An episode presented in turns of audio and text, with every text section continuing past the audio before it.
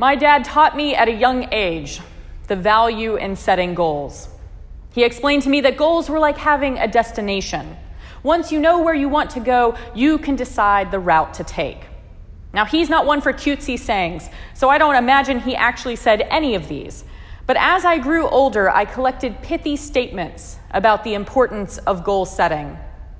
Aim at nothing, and you'll hit it every time. A goal is a dream with work clothes on. Shoot for the moon, and if you miss, at least you'll land among the stars. Over time, I learned many different methods of goal setting. And each year, I will sit down to review the past year's objectives and establish new goals for the next year. But it wasn't until a few years into my position at Merrill Lynch, when I was volunteered for a Dale Carnegie management course, that I heard a different way of setting goals, one that strikes me from time to time in my life. Dale Carnegie's thought was not to talk about things you wanted to happen, such as I want to lose 10 pounds in 10 weeks or I want to learn how to build a website, or I want to spend more time with my kids. Instead, his technique was to phrase your goals as part of your identity, and in the present tense, as if you had already achieved them. So, I want to lose weight turns into I am a person who values fitness and health. I want to build a website becomes I am someone who challenges myself by learning new things. I want to spend more time with my kids turns into I am a great mom or dad who values time with my children. Identity turns out to be key to making those small incremental changes and forming those new habits that can cause us to be new people a year from now. If we believe ourselves to be a fat couch potato, then no matter how much we want to lose 10 pounds, in the back of our brain, we are always a fat couch potato, looking to give up on the practices that could transform us into a new person who values physical fitness. If we see ourselves as a stupid person who doesn't understand computers, then we fold when faced with the challenge to learn a new piece of technology that could transform our lives or our business.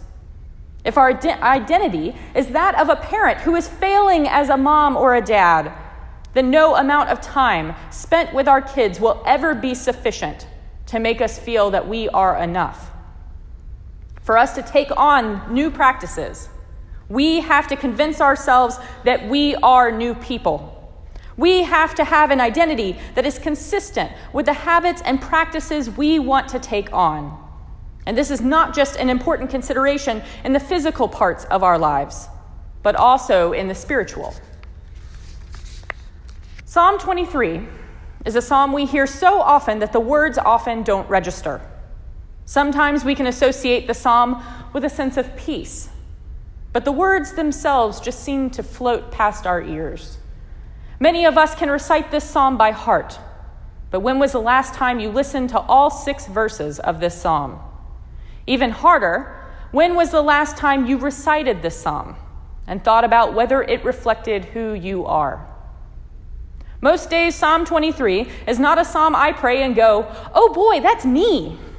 I struggle to rely fully on God. I fear evil.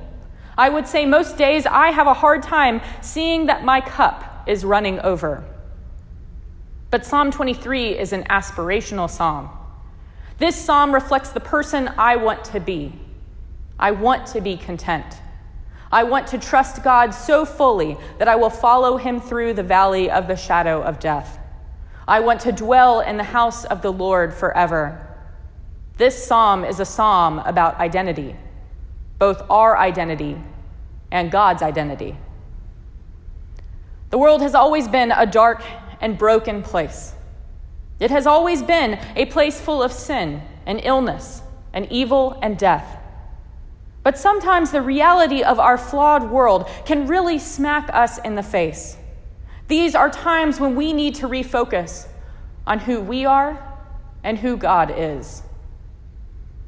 David Goggins, a Navy SEAL, in his book Can't Hurt Me, discussed his process for focusing in on his identity.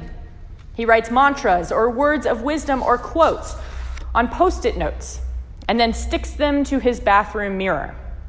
So he is reminded of the man he has decided to be each and every day. A friend of mine who has a much higher tolerance for pain than I do gets tattoos of events and places who have made her the person she is. But I'm going to challenge you to do something different this week in order to focus in on your identity, who you are as a beloved child of God. This week, I want you to channel your inner Bart Simpson. See, in the intro to every episode of The Simpsons, a show that has now been on the air for 31 years, in that intro, Bart Simpson is always standing at a chalkboard, writing lines as a form of punishment for some new and awful way he misbehaved in class that day. Over 31 years, Bart Simpson filled chalkboards with everything from, I will not hide the teacher's medication, to, I will not file frivolous lawsuits. And while Bart never seemed to learn the error of his ways, there's a reason Bart and kids everywhere are still forced to write lines. While they are physically writing the sentence, their brains cannot help but reflect on the words they are copying.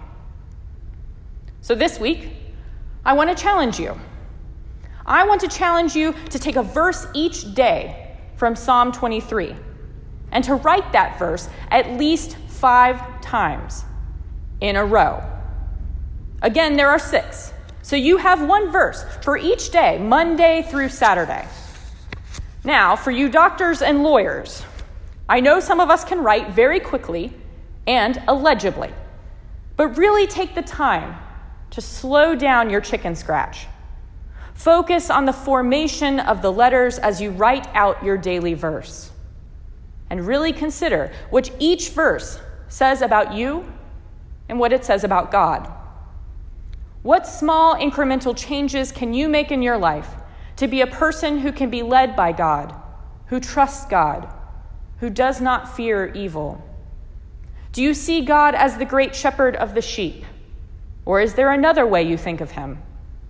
Do you find yourself objecting to the peace God offers us in uncertain times? Why? This exercise may seem silly at first. You may find yourself flying through the first few verses, doing the minimum five lines. But just start. Start at five lines a day.